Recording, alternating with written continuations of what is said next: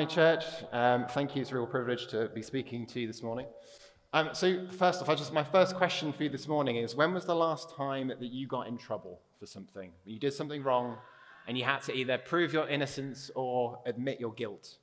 Um, admittedly, for me, most of the times I do that, those, that uh, these days is when I've um, had something from the cupboard that was perhaps saved for a, a special occasion or, or, a purpose, and Jess asked me whether I've uh, uh, eaten the, the, those crisps that she was saving. I'm sort of saying, munching no, as the sort of the crisp crumbs are sort of falling down my, my top.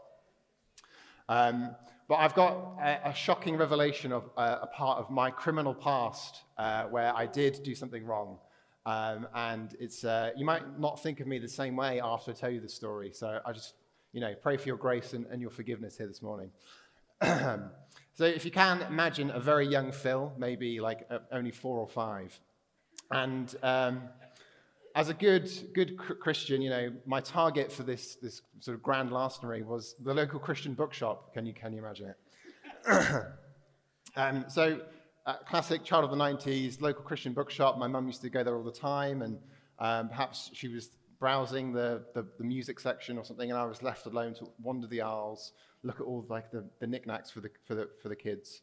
Um, and I believe I you know, found the, the greatest treasure of a, a 90s Christian child was a, a rubber that said, um, Jesus loves you, you know, with a big smiley face on it. Like quality 90s Christian merch right there. That was, you know, the one thing that, that everyone wanted.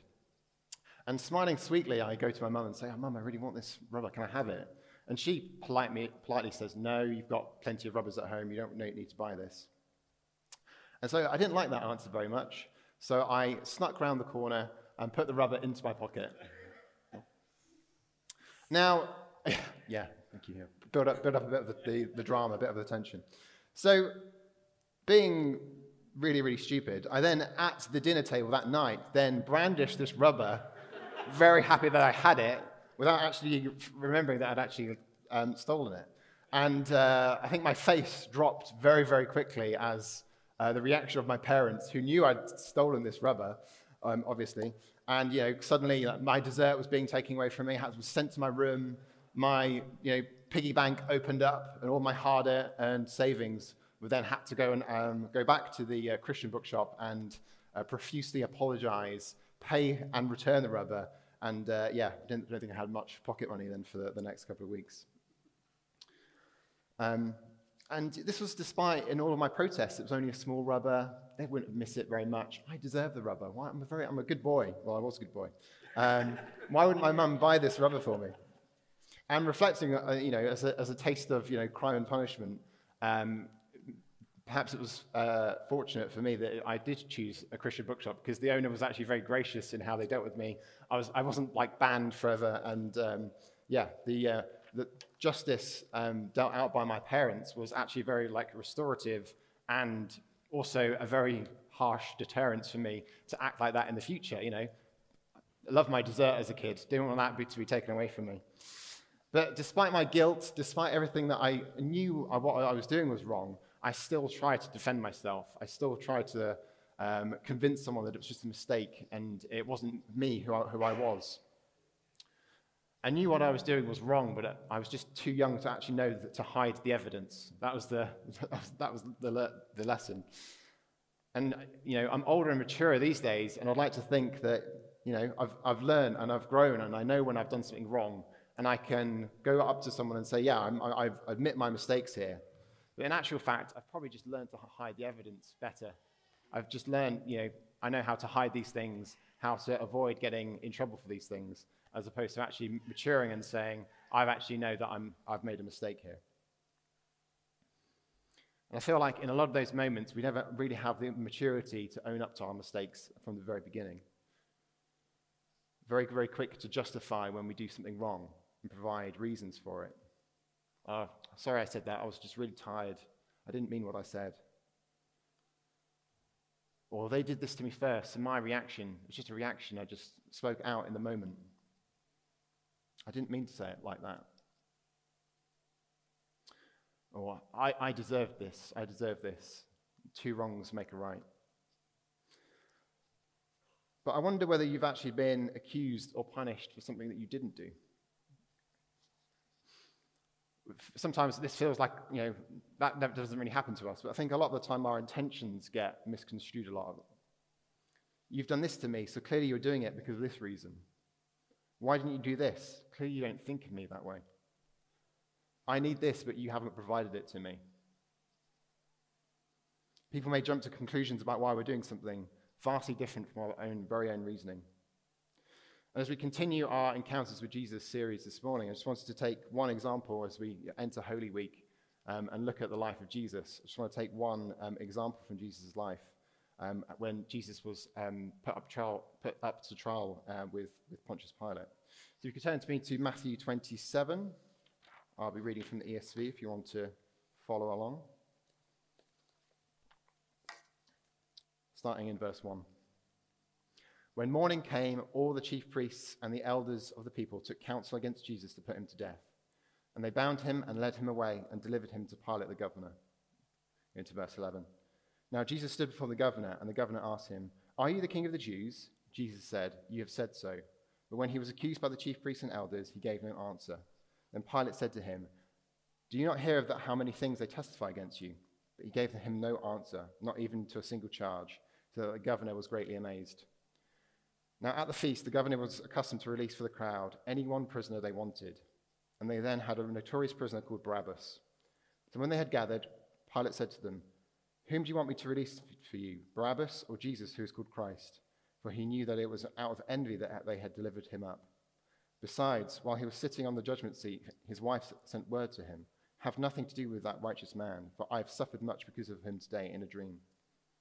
Now the chief priests and the elders persuaded the crowd to ask for Barabbas and to destroy Jesus.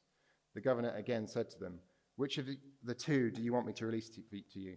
And they said, Barabbas. Pilate said to them, Then what shall I do with Jesus, who is called Christ? They all said, Let him be crucified. And he said, Why? What evil has he done? But they shouted all the more, Let him be crucified. So when Pilate saw that he was gaining nothing, but rather that a riot was beginning, he took water and washed his hands before the crowd, saying, I'm innocent of this man's blood. See it to yourselves. And all the people answered, His blood be on us and our children. Then he released for them Barabbas, and having scourged Jesus, delivered him to be crucified.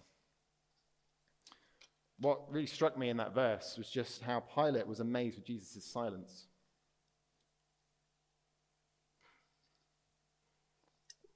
I don't know whether that sort of those accusations for you for something that you haven't done have happened to you.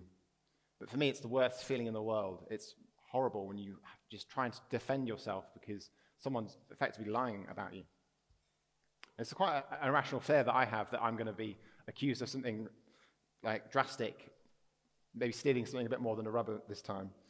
But you know, maybe I've watched too many uh, crime shows or crime dramas where um, someone's sort of set up for a murder that they didn't commit, and there's a great conspiracy. And you're watching those shows at the time, and it's like a very visceral like reaction to the, the drama that's unfolding on the screen. When you can see injustice taking place, clear as day, we have a very, very strong reaction to it. And this is exactly what's happening to Jesus at this moment, because um, he's been set up by the Pharisees and the religious leaders. They absolutely despise Jesus. Not only did Jesus call um, them out directly, pointing at their hypocrisy and the obsession with their outward appearance and how they appear to people versus what was on the inside, what, what was in their hearts. He challenged the power that they, he, that they had over the people. If you've got some time this week, I encourage you to go read Matthew 23, which is um, Jesus' um, speech against the Pharisees. And you think, you know, Jesus meek and mild, but he's not here. He's very, very harsh to the Pharisees, and it just shows Jesus' heart to hypocrisy and what he saw at the time to those that were trying to control people for their own gain. But the truth is, the Pharisees and religious leaders wanted to take on the responsibility for what was considered holy and what wasn't. They wanted to control the, the holiness and rig the game so they always came out on top. They always came out looking the best. Jesus came in direct opposition to that, saying everyone had sinned, everyone had fallen short, and the only way to the Father was through him. So these Pharisees wanted to get rid of Jesus, but they were bound by their own laws from killing Jesus themselves and the laws of, that Rome had imposed on them as well. so instead, they take Jesus to the uh, authorities of the day and accuse him of crimes against the Roman government. It says uh, on the version of the story in, in Luke 23 Then the whole assembly rose and led him off to Pilate. And they began to accuse him, saying, We found this man subverting our nation. He opposes payment of taxes to Caesar and claims to be Messiah, a king. So Pilate asked Jesus, Are you the king of the Jews? You have said so, Jesus replied. Then, then Pilate announced to the chief priests of the crowd, I find no basis for, for a charge against this man. But they insisted. He stirs up the people all over Judea by his teaching. He started in Galilee and has come all the way here. I wonder whether this accusation about paying taxes to Caesar sounds familiar to any of us here this morning, because it's the exact thing that they tried to trap Jesus with uh, in Matthew, 20, Matthew 22. Then the Pharisees went and plotted how to entangle him in his words, and they sent their disciples to him, along with the Herodians, saying, Teacher, we know that you are true and teach the way of God truthfully, and you do not care about anyone's opinion. For you are not swayed by appearances. Tell us then what you think. Is it lawful to pay taxes to Caesar or not? But Jesus, aware of their malice, said, Why put me to the test, you hypocrites? Show me the coin for the tax. And they brought him a denarius. And Jesus said to them, Whose likeness and inscription is this? They said, Caesar's. Then he said to them, Therefore render to Caesar the things that are Caesar's, and to God the things that are God's. When they heard it, they marveled and left him and went away. So they've already tried to trap, trap Jesus with this great ploy to get him to say something against Caesar so they can go to the authorities and say, Oh, look, this guy, Jesus, is plotting against you.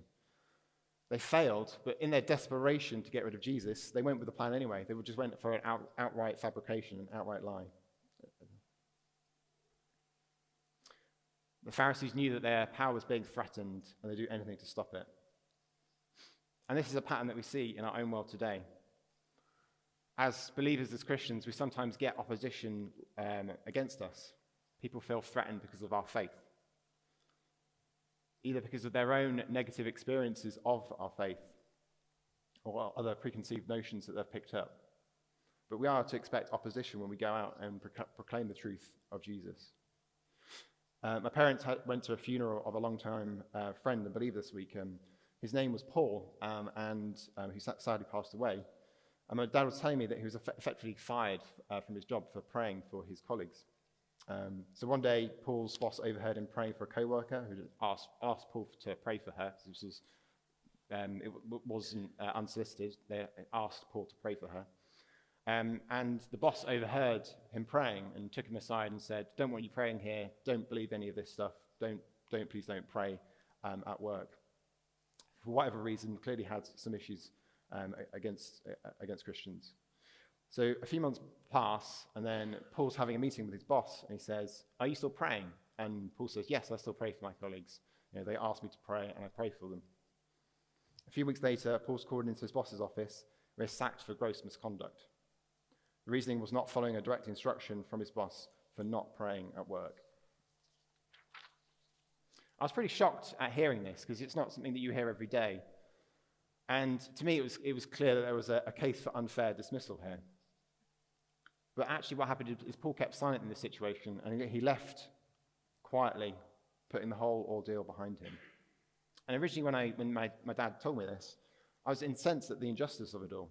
Um, I was sad that Paul's boss never saw the error of his actions. He was never sort of like publicly tried and said that you've done something wrong here.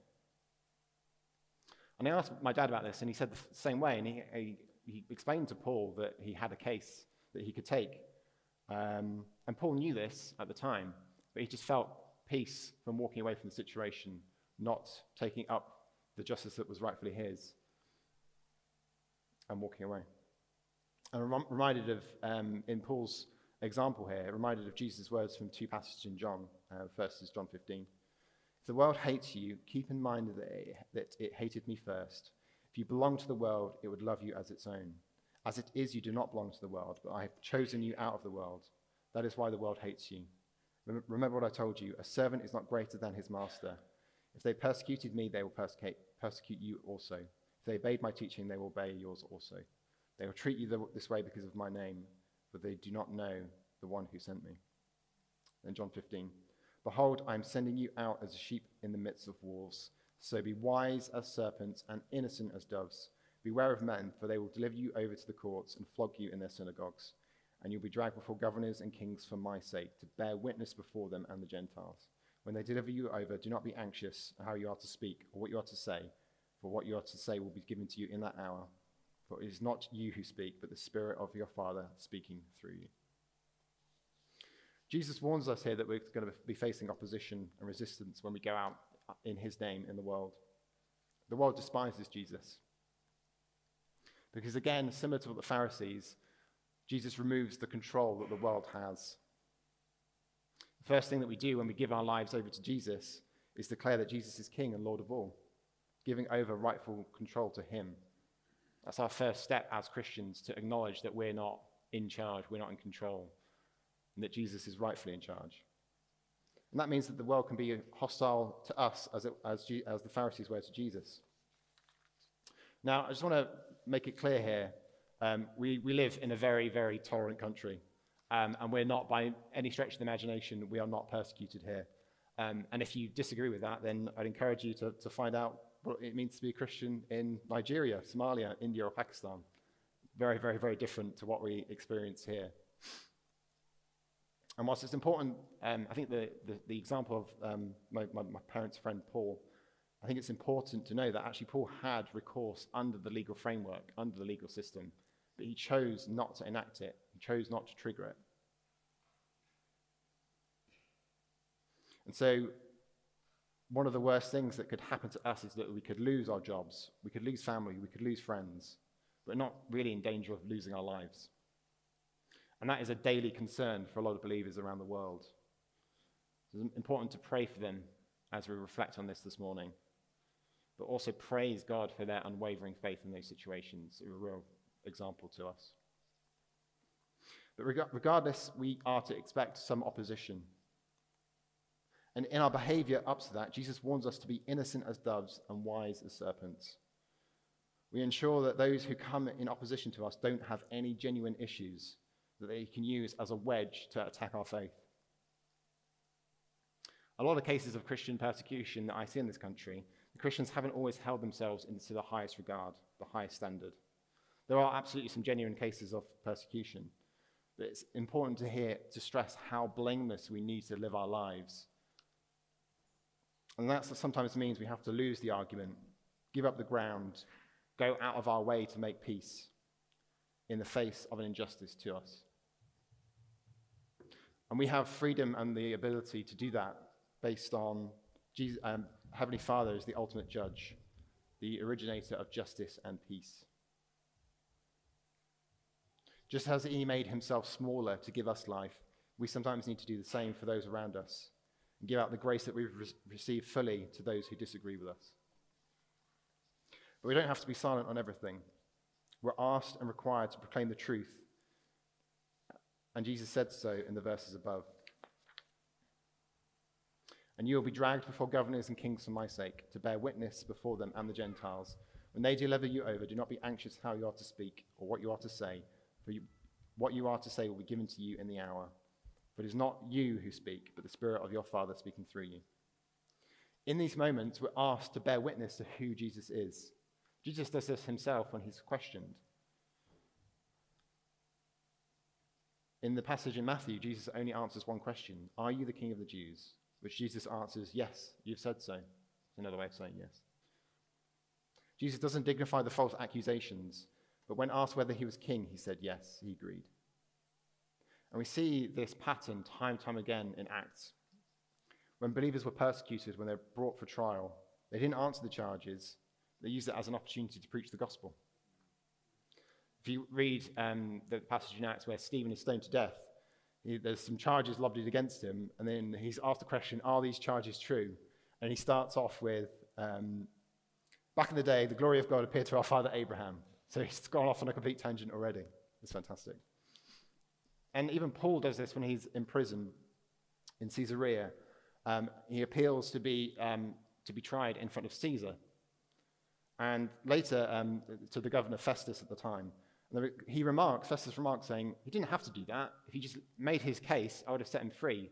But now he's actually asked to go in front of Caesar. Now he's got to go a long journey to Rome and is going to be in prison for a lot longer. Paul chose the harder journey for the opportunity to preach the gospel to Caesar. And I've tried to start doing this in my everyday life. The real opposition I get is from people asking me how I can still go to church or believe in God with all the terrible mistakes and the grave areas that uh, the church has made over the years. Um, more recently, with the um, sexual abuse cases that the Catholic Church have uh, that's come to light and the ensuing cover up um, that they, that they um, acted on. Um, and these news stories pop up in the news, and they naturally get my non Christian friends to ask me about it. And I used to argue sort of on an intellectual level with them previously. I'd say, oh, you know, they're the exception, not all Christians are like that, or the church is net good overall. Look at all the good things the church does. Look at them serving the poor, feeding the hungry, housing the homeless. And really, those arguments don't achieve much at all. People sort of, yeah, eyes glaze over. They know I'm just like acting defensively on the church. And now, simply, instead, I say, I believe because I have a faith that God is who he says he is, and that he sent his son Jesus to die for the numerous things that I've done wrong. And his son Jesus told us to go and live alongside others and tell them about him and to meet and worship with other believers as one church. And unfortunately, because we're all human and make a ton of mistakes, uh, churches can really hurt and damage people. It's just an unfortunate fact of life. And we get it wrong a lot of the time, but that doesn't change who God is. So I focus on God as much as possible to ensure that I'm acting as He wants me to act. So really, I just use it as an excuse to preach the gospel. And this is way more effective than trying to act defensively in, in those situations. And it's the truth. I'm not here this morning because of how awesome this church is. I'm here because of how awesome God is. That's the only reason why I come. Being in tune in with God's will is really beneficial in these situations. And God can actually use the opposition that we receive as an opportunity to act. Because after my parents' uh, friend Paul got fired from his job, he started up a very, very successful consultancy business. And God used him in ways and means that he could have never imagined being under that old job that he got fired from. Jesus said himself in Matthew 10 when they persecute you in one town, flee to the next. For truly I say to you, you'll not have gone through all the towns of Israel before the Son of Man comes. The harvest is really plentiful. And sometimes we labor in the same places, in the same towns, in the same jobs, and we, all we get is opposition. We're wondering, God, why won't you break through here? And Jesus says, The harvest is plentiful. Move on. You've tried. I'm calling you to somewhere else where perhaps people will, listen, listen to you. Gospel of John expands on what Jesus said a bit more in John 18. So Pilate entered his headquarters again and called Jesus and said to him, Are you the king of the Jews? Jesus answered, Do you say this of your own accord, or did others say it about it to you about me? Pilate answered, Am I a Jew? Your own nation and the chief priests have delivered you over to me. What have you done? Jesus answered, My kingdom is not of this world. If my kingdom were of this world, my servants would be here fighting. I might not be delivered over to the Jews. But my kingdom is not from this world. Then Pilate said to him, So you are a king? Jesus answered, You say that I am a king. For this purpose I was born, and for this purpose I've come into the world, to bear witness to the truth. Everyone who is of, of the truth listens to my voice. And Pilate said to him, What is truth? For this purpose I was born, and for this purpose I've come into the world, to bear witness to the truth.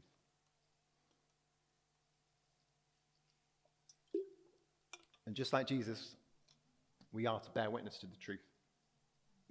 A truth that Pilate can see and a truth that Pilate can understand.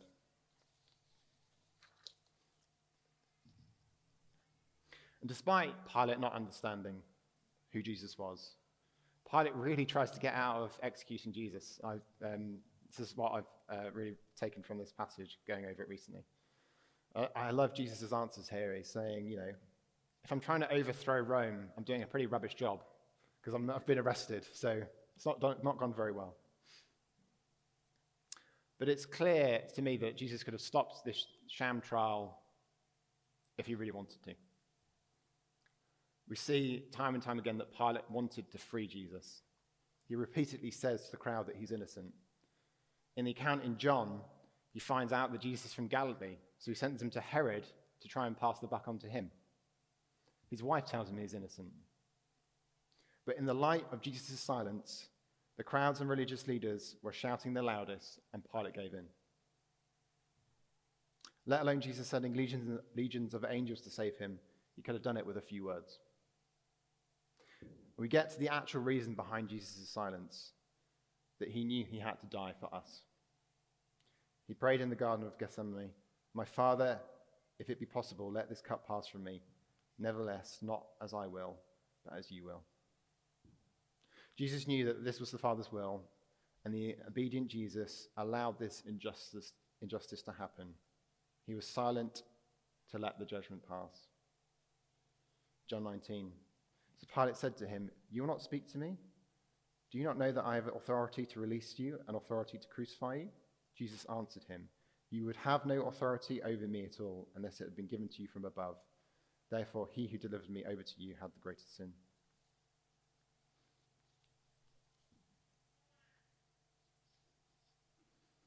God is in control and God is sovereign.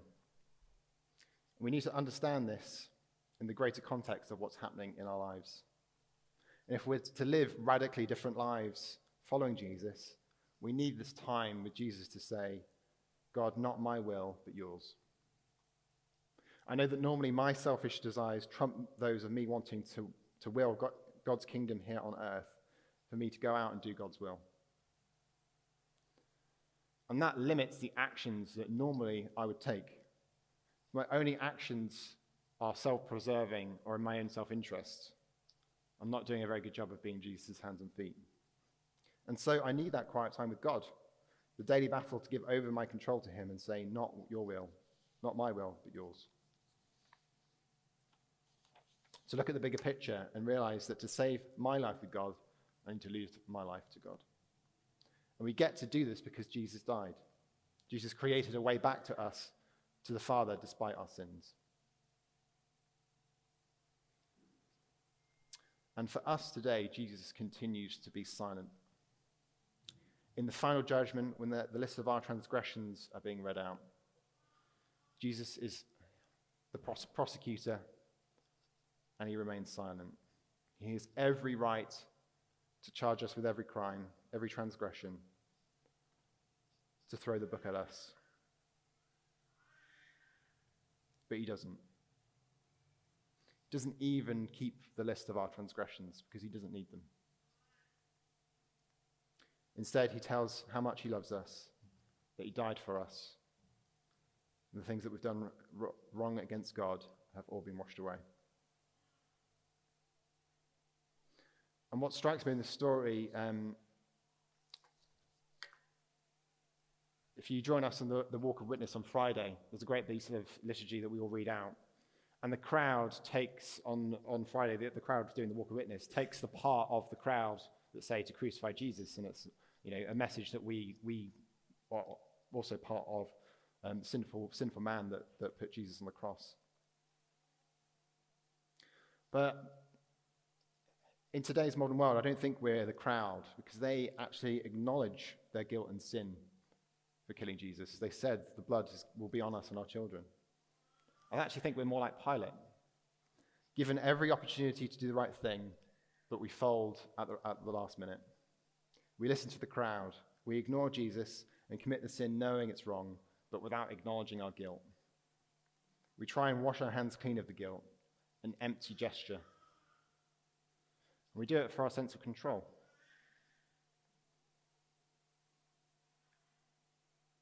the ability to do, uh, to do things our own way. We do it out of fear, just like Pilate feared the response of the crowd.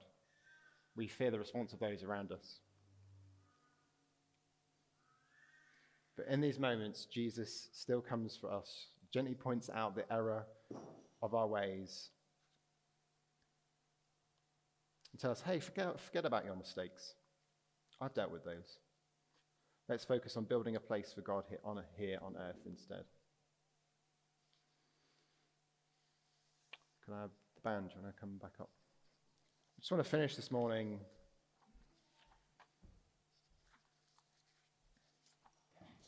reading Isaiah 53 over us all.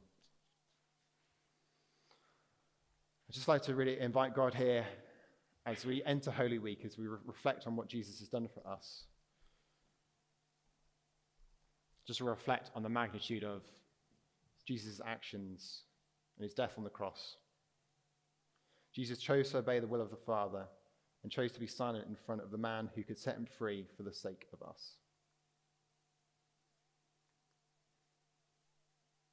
And the majesty and the wonder of this action, this otherworldly action, can't be underestimated.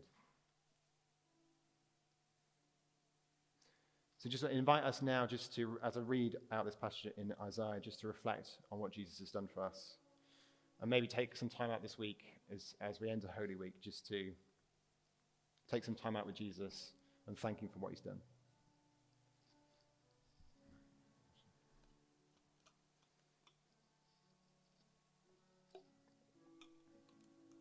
Isaiah 53. Who has believed what he has heard from us, and to whom has the arm of the Lord been revealed? For he grew up before him like a young plant, and like a root out of dry ground. He had no form or majesty that we should look at him, and no beauty that we should desire him. He was despised and rejected by men, a man of sorrows and acquainted with grief. And as one from whom men hide their faces, he was despised, and we esteemed him not. Surely he has borne our griefs and carried our sorrows, yet we esteemed him stricken, smitten by God, and afflicted. But he was pierced for our transgressions, he was crushed for our iniquities. Upon him was the chastisement that brought us peace, and with his wounds we are healed. All we like sheep have gone astray, we have turned every one to his own way, and the Lord has laid on him the iniquity of us all. He was oppressed and he was afflicted Yet he opened not his mouth, like a lamb that was led to the slaughter, and like a sheep that before its shearers is silent, so he opened not his mouth. By oppression and judgment he was taken away. And as for his generation, who considered that he was cut off out of the land of the living, stricken for the transgression of my people, and they made his grave with the wicked, and with a rich man in his death, although he had done no violence, and there was no deceit in his mouth. Yet it was the will of the Lord to crush him. He has put to him to grief. When his soul makes an offering for guilt, he shall see his offspring. He shall prolong his days. The will of the Lord shall prosper in his hand. Out of the anguish of his soul he shall see and be satisfied. By his knowledge shall the righteous one, my servant, make many to be accounted righteous, and he shall bear their iniquities. Therefore I will divide him a portion with the many, and he shall divide the spoil with the strong because he poured out his soul to death and was numbered with the transgress- transgressors, yet he bore the sin of many and makes the intercession for the transgressors. Amen.